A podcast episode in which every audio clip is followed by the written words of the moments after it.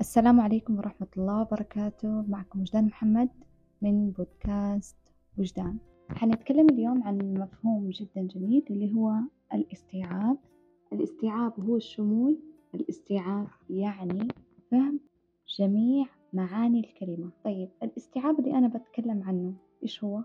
إنه أنا أفهم الموقف اللي قدامي أستوعب الموقف اللي قدامي سواء أعجبني ولا ما أعجبني إني أحتوي الموقف اللي قدامي سواء أعجبني أو ما أعجبني وأحتوي جميع وأفهم جميع حالات الموقف بدون ما إني أفكر كيف أنا ممكن أغيرها أو إني أحس بمشاعر سيئة اتجاهها. فأنا ما بي أغير الشيء الفلاني لأني أنا مو راضية عنه. لا أنا مستوعبته هو مو عاجبني أنا راضية فيه.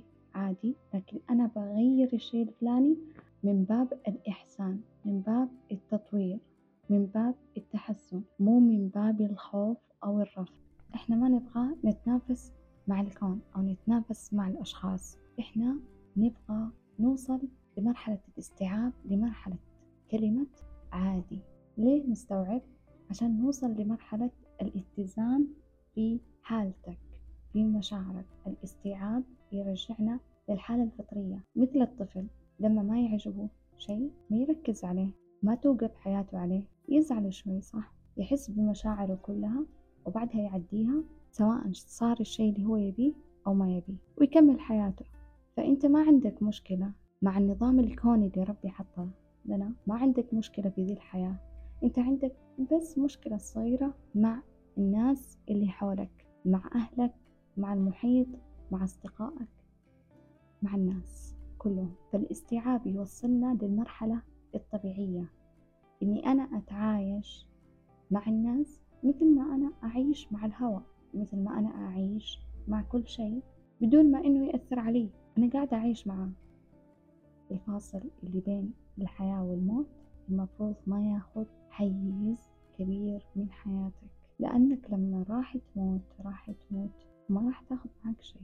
أفكارك ومشاعرك هي اللي تحدد لك نوعية الحياة اللي أنت بتعيشها. والاستيعاب بيساعدك على إنك تهضم المواقف والأفكار اللي صارت وانتهت أو اللي تفكر فيها مستقبلا. فأنت ما تفكر كيف أنا أتعامل مع الناس أنت تفكر أنا كيف أتعامل مع مشاعري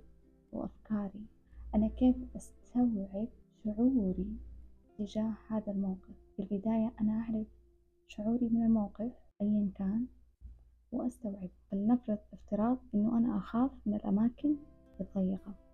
فأستوعب خوفي من الأماكن الضيقة سواء راح الخوف أو ما راح أنا بسلام. هذا الكلام أنا تعلمته من المدرب محمد العجيمي. هحط حساباته في الوصف. مو إعلان ولا شيء.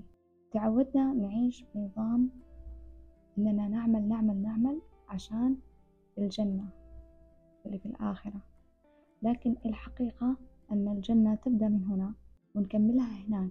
مشكلة الناس هم مو عايشين هنا هم عايشين هناك. أنا ما في شيء الفلاني أنا راح ألقاه هناك. هو مو راضي عن حياته الحالية ولكن يوهم نفسه إنه أنا راح ألقى الأفضل منه فين؟ هناك. طيب خليك هنا على أرض الواقع. فمن اليوم ضروري إحنا نفهم كيف نتعامل مع أجسادنا كيف نتعامل مع مشاعرنا كيف نتعامل مع أفكارنا؟ ونحب أنفسنا ونفهم أنفسنا؟ وقتها نقدر نقول إنك عايش حياتك. إحنا ما نعاني من الحياة بشكل عام. إحنا نعاني من أفكارنا ومن خيالنا. فأنت ما تعاني من حياتك أنت تعاني من النعمتين اللي ربي حطها فيك. فأنت تعاني من الشيء اللي أنت سويته قبل مثلا عشر سنوات. أو قبل عشرين سنة أو قبل خمس سنوات أو قبل سنة أو حتى قبل دقيقة أنت تعاني منه بس إنه مضى فأنت ما تعاني من الحياة أنت تعاني من ذاكرتك.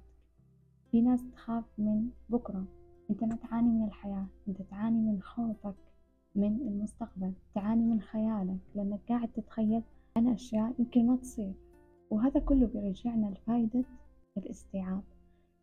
إني أنا لما أكون مستوعبة مواقفي لما أكون مستوعبة خوفي لما أكون مستوعبة غضبي وحزني لما أكون مستوعبة فرحي لما أكون مستوعبة حياتي ونفسي وذاتي والناس اللي حولي أصير أعيش الحياة بشكل أفضل.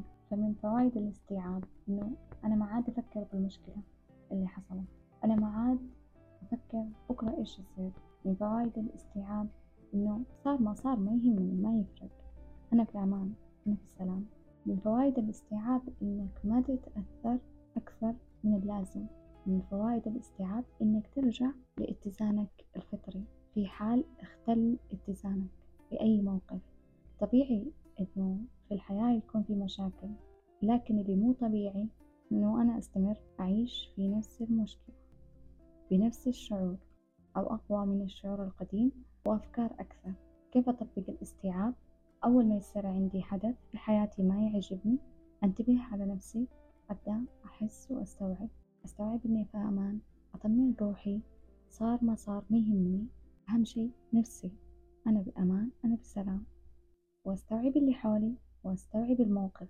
وإنتهى. حسيت إنه لسه الموقف قاعد يأثر علي. أكرر الاستيعاب أكثر من مرة على نفس الموقف. وكذا مع كل موقف يطلع لك. مع كل شعور يطلع لك. مع كل شعور مختل يطلع لك. تنفذ عليه تقنية الاستيعاب. إذا كنت حابب تتواصل معي في حساباتي موجودة في الوصف كانت معكم وجدان محمد من بودكاست وجدان.